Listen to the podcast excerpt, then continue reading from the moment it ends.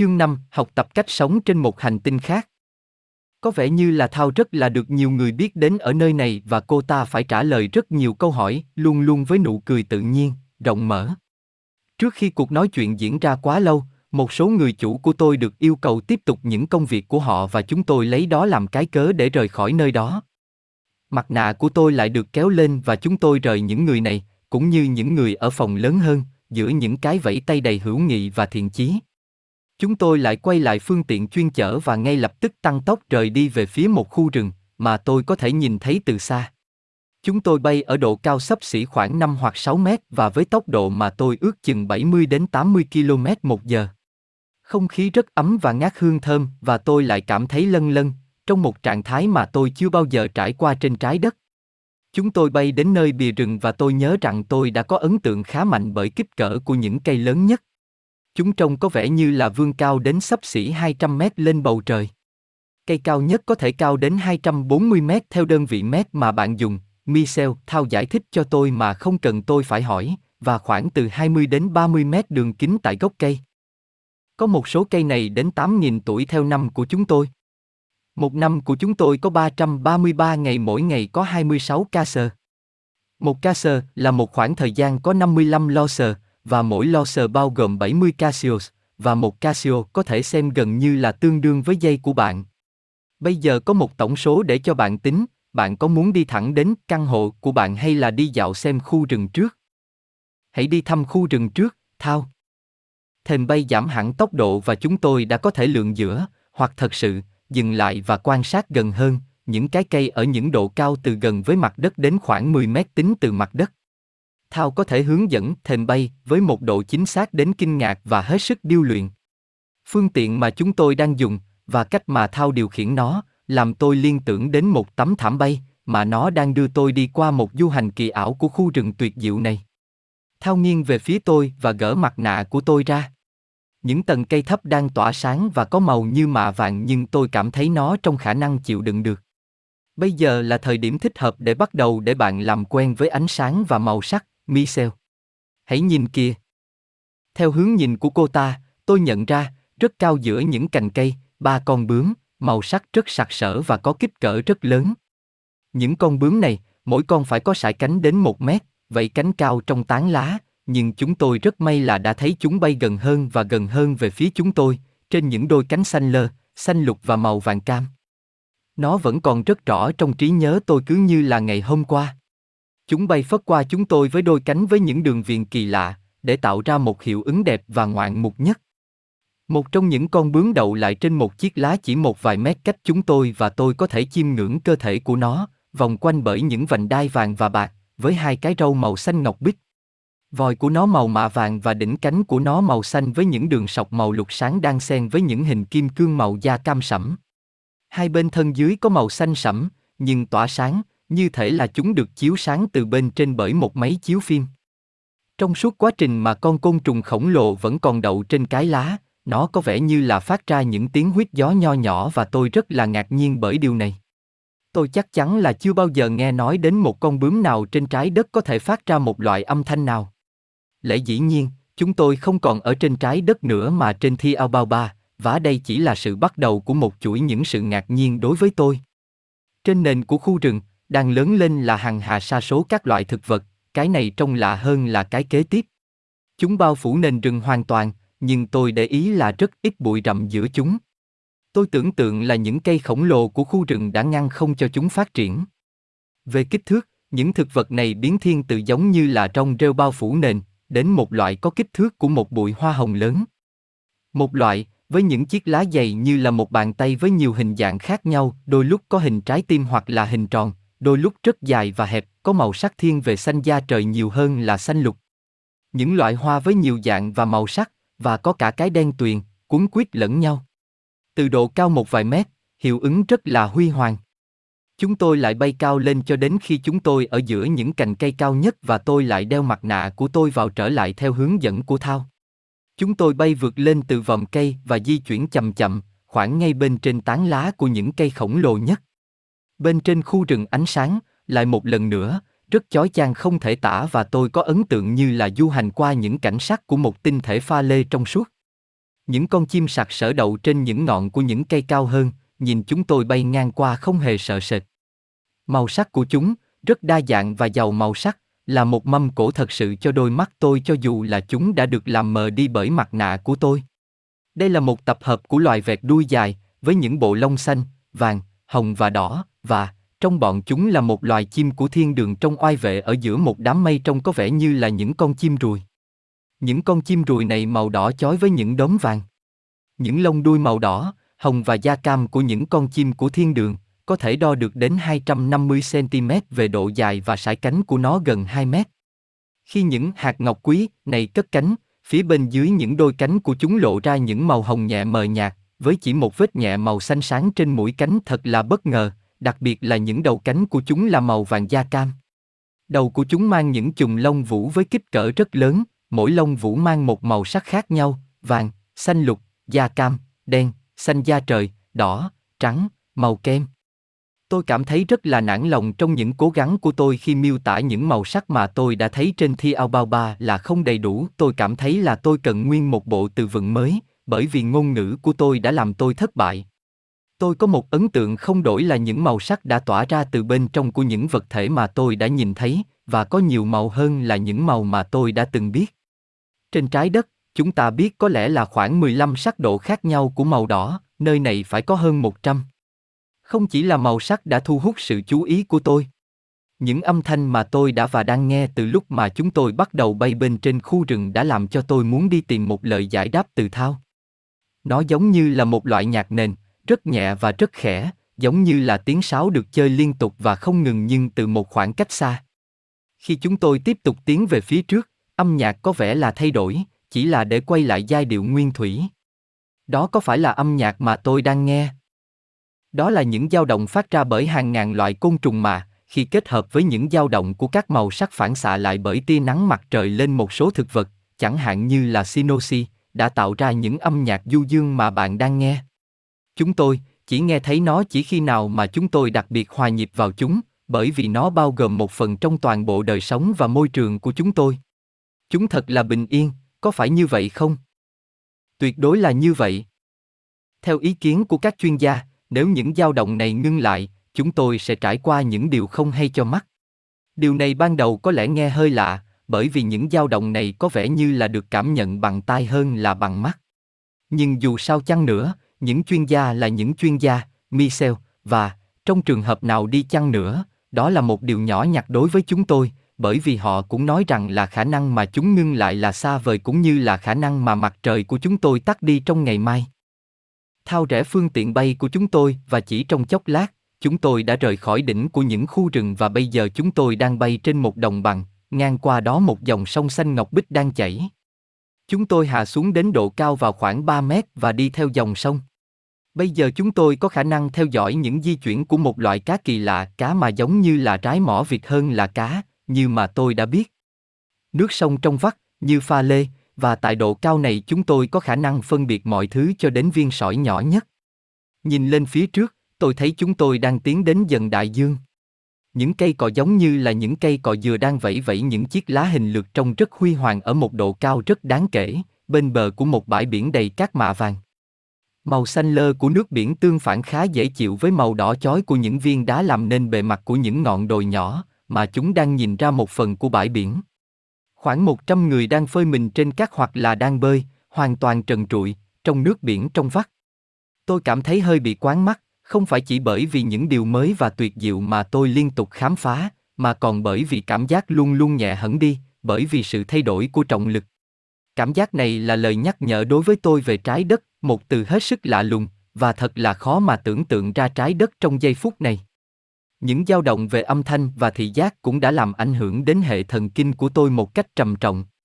Bình thường là một người hay bị cảm thấy căng thẳng, tôi bây giờ cảm thấy hoàn toàn thoải mái, giống như là tôi được nhúng vào một bể tắm ấm áp, tự để cho mình thả trôi theo những bọt nước khi tiếng nhạc nhẹ đang được chơi. Không, phải nói là thoải mái hơn như thế nữa, thoải mái đến mức mà tôi muốn khóc. Chúng tôi tiếp tục, rất nhanh, bay ngang qua mặt nước của một vịnh lớn, bay cao khoảng 12 mét trên mặt sóng. Trên đường chân trời, tôi có khả năng phân biệt một vài chấm, một số to hơn những cái khác, và tôi nhận ra rằng những chấm này là những hòn đảo, không còn nghi ngờ gì nữa đó là những đảo mà tôi đã nhìn trước đó khi đang hạ cánh xuống Thi ao ba ba Khi chúng tôi đang hướng về hòn đảo nhỏ nhất, tôi nhìn xuống phía dưới và tôi thấy rằng chúng tôi đang được theo sau bởi ra rất nhiều cá, chúng tự đùa nghịch bằng cách bơi đang xéo vào bóng của thềm bay của chúng tôi đổ trên mặt nước. Chúng có phải là những con cá mập? Tôi hỏi. Không, chúng là Dajis, những người anh em của cá heo của bạn. Bạn hãy xem kìa. Chúng rất thích đùa nghịch cũng như là những con cá heo của bạn. Nhìn kìa, tôi nhắc lời Thao. Nhìn kìa. Thao nhìn về phía mà tôi đang chỉ tay và bắt đầu cười lớn, tôi đã rất ngạc nhiên khi thấy một nhóm người đang tiến về phía chúng tôi, có vẻ như là không cần sự trợ giúp của một loại máy móc nào cả. Họ khoảng 2 mét trên mặt nước, trong một vị trí thẳng đứng, và không chỉ đang lơ lửng trong không khí, nhưng còn đang di chuyển nhanh về phía chúng tôi.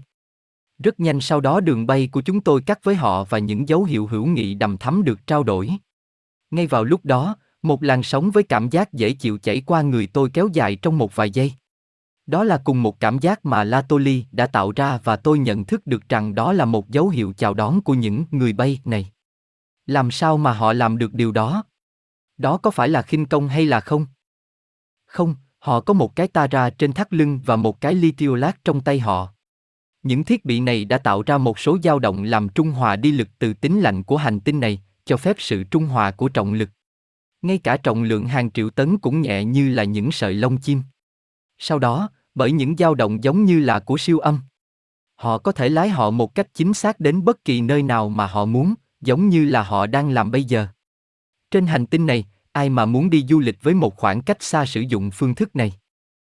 Thế thì tại sao chúng ta phải sử dụng phương tiện bay này? Tôi hỏi, bởi vì tôi rất thích thí nghiệm với những thiết bị đó, và phải nói thêm rằng, chúng hoàn toàn không phát ra tiếng ồn. Michel, bạn rất là thiếu kiên nhẫn. Tôi đã đem bạn đi bằng phương tiện này bởi vì bạn không có khả năng bay với một ly tiêu lát.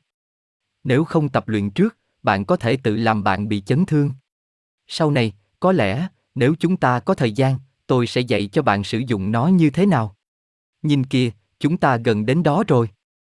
Thật vậy, chúng tôi đang tiến đến rất nhanh một hòn đảo và tôi có thể nhìn thấy rất rõ một bờ biển mạ vàng nơi mà một số người đang tắm nắng dưới mặt trời. Gần như ngay lập tức, chúng tôi bay phía dưới những lá cọ hình lượt theo một đường dẫn rộng, hai bên có hai hàng hoa đang nở và những bụi rậm rất thơm.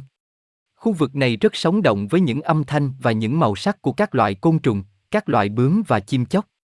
Thềm bay bắt đầu bay chậm chậm là là trên mặt đất, và sau một lối rẽ trên con đường, chúng tôi đã đến trước một quả trứng nhỏ, nép mình giữa những cây nhỏ và những cây nho đang nở hoa. Dường như là tất cả các tòa nhà trên hành tinh này đều có dạng hình một quả trứng, thường là nằm dọc theo một cạnh của chúng nhưng đôi khi đứng thẳng, như là tôi đã nói, với đầu nhọn hướng lên phía trên. Những vỏ trứng có màu trắng nhờ nhờ và không có cửa sổ hay là cửa ra vào.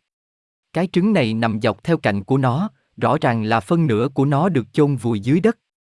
Nó dài khoảng 30 mét và có đường kính khoảng 20 mét, rất nhỏ so với những cái mà tôi đã nhìn thấy cho tới bây giờ. Thao dừng thềm bay trước một ngọn đèn sáng ở trung tâm trên bức tường của quả trứng. Rời khỏi thềm bay, chúng tôi bước vào chỗ trú ngụ. Khi chúng tôi làm điều đó, tôi cảm thấy một áp suất nhẹ, với lực không nặng bằng trọng lượng của một sợi lông vịt. Tôi nhớ rằng, tôi đã trải qua cảm giác tương tự trước đó, khi chúng tôi đi xuyên qua tường của trung tâm điều khiển tàu vũ trụ. Không có cả cửa ra vào lẫn cửa sổ trên những tòa nhà này đã là một chuyện kỳ lạ, nhưng một khi đã vào bên trong, nó còn lạ lùng hơn. Như là tôi đã đề cập trước đó, ấn tượng chung là chúng tôi như là vẫn còn ở bên ngoài. Vẻ đẹp đáng ngạc nhiên của màu sắc ở khắp nơi, ở trong cây cỏ, những nhánh cây cắt lên nền trời màu xanh ngọc bích ở bên trên, những con bướm, những bông hoa, tôi nhớ lại một con chim bay đến và đậu ngay vào chính giữa của mái nhà, đến độ mà tôi có thể thấy đáy của đôi chân nó. Nó trông có vẻ như là đã dừng lại một cách thần kỳ ngay giữa không trung hiệu ứng trông rất là lạ lùng. Sự tương phản duy nhất với bên ngoài là một nền nhà được trải một loại thảm trên đó đã được sắp xếp những cái ghế ngồi trông có vẻ thoải mái và những cái bàn lớn đặt trên bệ. Tất cả những vật dụng này, đương nhiên, với kích thước lớn, rất hợp với những người kích thước lớn này. Thao, tôi hỏi, làm thế nào mà những bức tường của bạn lại trong suốt thế nhưng chúng ta không thể nhìn xuyên vào trong khi đang đứng ở bên ngoài? Và làm sao mà chúng ta có thể đi xuyên qua những bức tường của bạn như là chúng ta đã làm? Trước tiên, Michel, hãy cởi bỏ mặt nạ của bạn. Tôi sẽ điều chỉnh lại ánh sáng bên trong nhà để bạn khả dĩ là chịu đựng được. Thao tiến đến một vật trên sàn nhà và chạm vào đó. Khi tôi cởi bỏ mặt nạ ra khỏi, tôi thấy ánh sáng vẫn không kém phần chịu đựng được so với khi đeo mặt nạ, dù cho là độ sáng chói đã được phục hồi lại. Bạn thấy đó, Michel, nơi trú ngụ này tồn tại được là nhờ vào một trường từ lực khá là đặc biệt. Chúng tôi đã sao chép những lực tự nhiên và những sáng tạo của tự nhiên để sử dụng vào mục đích của chúng tôi. Để tôi giải thích. Tất cả mọi vật, con người, thú vật hay là khoáng sản đều có một trường bao quanh chính nó. Cơ thể con người, chẳng hạn, được bao phủ xung quanh bởi một ô ra và một trường lực ít có hình bầu dục. Bạn biết điều đó, phải không? Tôi gật đầu. Trường lực ít bao gồm, một phần, là điện trường, và phần lớn hơn, những dao động mà chúng tôi gọi là Ariasiati. Những dao động này xảy ra liên tục để bảo vệ bạn khi bạn còn sống, và chúng không nên bị nhầm lẫn với những dao động của Ora. Với nơi trú ngụ của chúng ta, chúng tôi đã bắt chước thiên nhiên trong việc tạo ra một trường dao động điện ếch của khoáng chất xung quanh một hạt nhân, thao chỉ tay về một quả trứng, to bằng quả trứng đà điểu, tọa lạc ngay chính giữa phòng giữa hai ghế ngồi. Bạn có thể vui lòng đẩy cái ghế đó không, Michel? Tôi nhìn về phía Thao, rất ngạc nhiên trước yêu cầu của tôi, xét đến kích cỡ của cái ghế và sự kiện là cô ta chưa bao giờ yêu cầu tôi điều gì cả. Tôi cố gắng nghe theo, nhưng với một số khó khăn bởi vì chiếc ghế thật sự là nặng, dù cho là tôi đã thành công trong việc di chuyển nó khoảng 50cm. Rất tốt, cô ta nói. Nào bây giờ bạn hãy đẩy quả trứng về phía tôi. Tôi mỉm cười. So với việc trước đó, đây sẽ là một điều đơn giản. Tôi có thể nhấc nó bằng một tay với không cần một cố gắng nào cả, nhưng để cho chắc ăn là tôi không làm rơi, tôi nhấc quả trứng bằng hai tay và ngã khuỵu xuống. Tôi đã không dự đoán trước được là nó lại nặng như thế và đã mất thăng bằng. Tôi đứng dậy và cố gắng một lần nữa, lần này với tất cả sức mạnh của tôi, không có một cái gì di chuyển cả. Thao chạm vào vai tôi. Hãy nhìn đây, cô ta nói. Quay về phía cái ghế ngồi mà tôi cảm thấy rất khó mà chuyển dịch, cô ta đặt một tay xuống dưới mặt ghế và nâng nó bổng lên khỏi đầu của cô ta. Cũng chỉ với một tay, cô ta lại đặt nó xuống, rõ ràng là không cần một cố gắng nào cả. Kế đến, cô ta cầm quả trứng với cả hai tay và đẩy và kéo với tất cả sức lực của cô ta cho đến các mạch máu căng ra trên cổ của cô ta. Quả trứng vẫn không thèm nhúc nhích dù chỉ là một phần mười của một milim. Chắc là nó được hàng chắc vào nền nhà, tôi đề nghị. Không phải, Michel, đó là trung tâm và nó không thể di chuyển. Đó là hạt nhân mà tôi đã nói trước đó. Chúng tôi đã tạo ra một trường lực xung quanh nó, mạnh cho đến mức mà gió mà mưa không thể nào xuyên qua trường lực này. Còn đối với những tia sáng của mặt trời, chúng tôi có thể điều chỉnh được mức độ mà chúng có thể xuyên qua. Những con chim cũng vậy, nếu chúng bay tới đậu bên trên, chúng không thể nào đủ nặng để xuyên qua trường lực và, nếu chẳng may một con chim nặng hơn đậu xuống, hắn ta sẽ bắt đầu chìm xuống. Điều đó sẽ tạo ra một cảm giác sợ hãi cho chú chim và do vậy chú ta sẽ bay đi tức khắc mà không có điều gì tai hại xảy ra cả. Thật là tài tình, tôi nói, thế nhưng tầm quan trọng của ngọn đèn tại lối ra vào là như thế nào, chẳng lẽ là chúng ta không thể đi xuyên qua những bức tường bất cứ nơi nào mà chúng ta chọn? Thật vậy, chúng ta có thể làm điều đó. Chỉ có điều là từ bên ngoài, chúng ta không thể nào nhìn vào bên trong và do vậy bạn không thể nào biết được là bạn sẽ va chạm vào một vật dụng nào nó ở bên trong. Chỗ tốt nhất để đi vào luôn luôn được đánh dấu với một ngọn đèn ở bên ngoài. Hãy đến đây, để tôi dẫn bạn đi dạo một vòng. Tôi đi theo cô ta và khám phá ra rằng, đằng sau một căn phòng được trang trí lộng lẫy, là một bài trí thật sự tráng lệ. Có một hồ bơi thu nhỏ có vẻ làm bằng một loại đá trang sức màu xanh và, ngay gần đó, một cái bồn rửa mặt bên trên đó có một con ngỗng cũng làm bằng đá xanh đang cúi xuống, mỏ mở ra, hiệu ứng thật là tuyệt đẹp. Thao để tay của cô ta ngay dưới mỏ con ngỗng và ngay lập tức nước bắt đầu chảy ra trên tay cô ta vào trong bồn nước. Cô ta rút tay ra và ngay lập tức dòng nước ngưng chảy. Cô ta tỏ ý là tôi nên thử.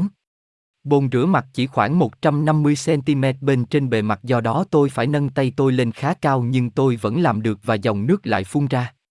Thật là thông minh, tôi thốt lên. Bạn có nước uống được trên hòn đảo này, hay là bạn phải đào giếng sâu xuống?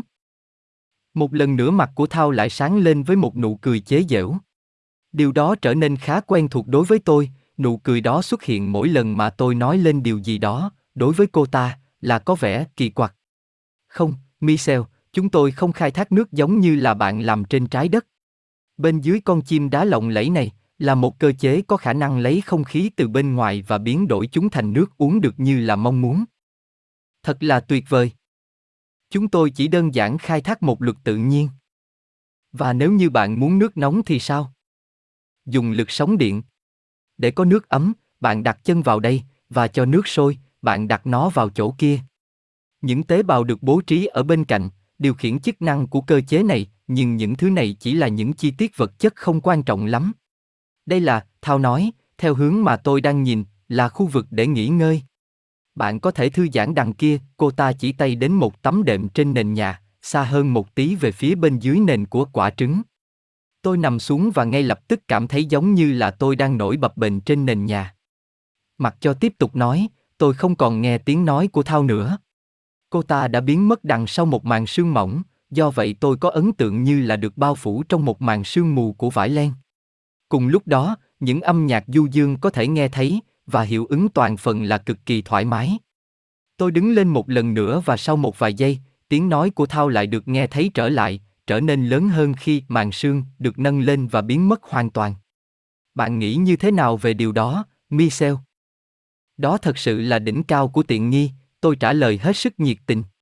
Nhưng có một thứ mà tôi chưa được thấy và đó là cái bếp, và bạn biết là cái bếp quan trọng như thế nào đối với người Pháp. Đi lối này, cô ta nói, mỉm cười lần nữa và đi một vài bước về một hướng khác. Bạn có thấy những ngăn tủ trong suốt kia không? Bên trong bạn có nhiều khoang đựng khác nhau. Từ bên trái sang bên phải, cá, tôm cua, trứng, phó mát, những sản phẩm bơ sữa, rau quả và trái cây, và nơi này trong ngăn cuối cùng, chúng tôi có cái mà bạn gọi là mana, và đó là bánh mì của chúng tôi. Hoặc là bạn đang trêu chọc tôi hoặc là bạn đang đùa chơi với tôi. Tất cả những gì mà tôi thấy bên trong các ngăn tủ là đỏ, xanh lục, xanh lơ, nâu và hỗn hợp của các màu sắc đó. Những gì mà bạn thấy là dạng cô đặc của nhiều loại thức ăn cá, rau quả, vờ vờ chất lượng vào loại tốt nhất được chế biến bởi những người đầu bếp xuất sắc của chúng tôi sử dụng nhiều phương pháp đặc biệt. Khi bạn nếm thử, bạn sẽ thấy tất cả các loại thức ăn này đều tuyệt diệu và rất là bổ dưỡng. Thao sau đó liền thốt ra một vài từ bằng ngôn ngữ của cô ta và, trong chốc lát, tôi đã có trước mặt tôi một khay đựng, các thứ thức ăn đã được chọn sẵn được bố trí theo một cách rất đẹp mắt. Khi tôi nếm thử chúng, khẩu vị của tôi đồng tình một cách kinh ngạc. Thức ăn thật sự là tuyệt vời, mặc dù cho nó khác với tất cả mọi thứ mà tôi đã từng được ăn trong đời tôi. Bánh mana tôi đã nếm thử trên phi thuyền vũ trụ. Tôi ăn một ít mana nữa và thấy rằng nó rất hợp khẩu vị với những món đã được dọn ra. Bạn nói với tôi rằng, trên trái đất, loại bánh mì này được gọi là mana. Làm thế nào mà chúng có thể tồn tại trên trái đất được? Đây là sản phẩm mà chúng tôi luôn luôn mang theo trên phi thuyền vũ trụ liên hành tinh của chúng tôi. Nó rất là thực dụng, rất dễ nén lại và rất là bổ dưỡng. Thật như vậy, đây là là một loại thức ăn hoàn hảo. Nó được làm từ lúa mì và yến mạch và bạn có thể sống chỉ nhờ vào nó trong hàng tháng liền. Ngay vào lúc đó, sự chú ý của chúng tôi dồn về sự tiếp cận của một số người đang bay đến bên trên mặt đất bên dưới những cành cây. Họ dừng xuống tại lối vào của quả trứng, tháo bỏ ta ra của họ đã đặt chúng lên một tảng đá cẩm thạch, không phải nghi ngờ là đã ở sẵn đấy cho mục đích đó. Lần lượt từng người một, họ bước vào và tôi nhận ra với niềm vui sướng, Biatra và Latoli và những người còn lại trong phi hành đoàn từ phi thuyền vũ trụ. Họ đã thay đổi từ những bộ áo quần du hành vũ trụ sang những bộ quần dài kiểu Ả Rập tỏa sáng lung linh. Sau này, tôi hiểu ra tại sao màu của từng bộ quần áo làm tôn vinh từng cá nhân đang mặc nó, trong một khoảnh khắc, thật là khó tin cũng là những con người này tôi đã biết và đã nói chuyện trên phi thuyền vũ trụ, họ đã hoàn toàn được thay đổi. La Tô Ly tiếp cận tôi, một nụ cười sáng sủa làm cho mặt cô ta sáng cả lên. Đặt tay lên vai tôi cô ta nói, một cách thần giao cách cảm, bạn có vẻ hơi là sửng sốt, bạn thân mến. Bạn không thích chỗ ở của chúng tôi à? Cô ta đọc, lấy sự khẳng định và cảm phục của tôi và tỏ vẻ rất vui vẻ với câu trả lời. Quay lại về phía những người khác, cô ta chuyển lại lời đáp của tôi, và những lời bình luận tuôn ra rất nhanh và rất dày đặc, bởi vì tất cả mọi người đều nói cùng một lúc. Tất cả bọn họ đều đã ngồi xuống, trông có vẻ như là ở nhà trong những chỗ ngồi của họ hơn là tôi cảm thấy trong chỗ ngồi của tôi. Tôi cảm thấy lạ lẫm như là một con vịt con ở giữa những con gà bởi vì kích thước của tôi chẳng ăn nhập gì với những gì đã được xây dựng cho kích thước khổng lồ của bọn họ. Thao đi về phía cái bếp và bỏ vào khay những thứ đồ ăn. Sau đó, theo một lời từ cô ta, tất cả các bàn tay đều đưa về phía của cái khay, và cái khay tự nâng lên chậm chậm trong không khí. Cái khay di chuyển quanh phòng, dừng lại trước từng người khách, không cần phải để cô ta chạm vào nó. Cuối cùng, nó dừng lại trước mặt tôi, và với cảnh giác cao độ, lỡ như nó rơi xuống, sẽ làm trò cười cho mọi người, tôi lấy xuống một ly mật ong pha nước. Cái khay lại rời đi theo không cần ai phải chạm tay vào cả, trở lại chỗ ban đầu của nó, và tất cả các cánh tay được hạ xuống. Điều đó được làm như thế nào? Tôi hỏi Thao. Câu hỏi của tôi được hiểu một cách thần giao cách cảm bởi tất cả mọi người và có một chuỗi những tràng cười lớn nổ ra. Bởi cái mà bạn gọi là khinh công, Michel. Chúng tôi có thể, khi sẵn sàng, tự nâng chúng tôi lên không trung, nhưng điều đó không đem lại mục đích gì lớn ngoại trừ cho sự giải trí của chúng tôi. Nói xong điều đó, Thao, người đang ngồi xếp bằng, bắt đầu nâng bổng cô ta lên khỏi chỗ ngồi và lơ lửng lên giữa phòng, cuối cùng dừng lại giữa không trung. Tôi nhìn chăm chú vào cô ta, nhưng sớm nhận ra rằng tôi là người duy nhất bị thu hút bởi sự thành công của cô ta. Thật vậy, tôi phải trông rất giống như một thằng ngốc, bởi vì tất cả các cặp mắt đều dán chắc vào tôi. Rõ ràng là, những hành động của Thao là hoàn toàn bình thường đối với những người bạn của chúng tôi nhưng họ cảm thấy thích thú hơn khi nhìn thấy vẻ kinh ngạc trên mặt tôi. Thao nhẹ nhàng hạ xuống chỗ ngồi của cô ta. Điều đó biểu lộ một trong rất nhiều loại khoa học mà bạn đã đánh mất trên trái đất, Michel, ngoại trừ cho một số ít cá nhân vẫn còn có khả năng làm những việc đó.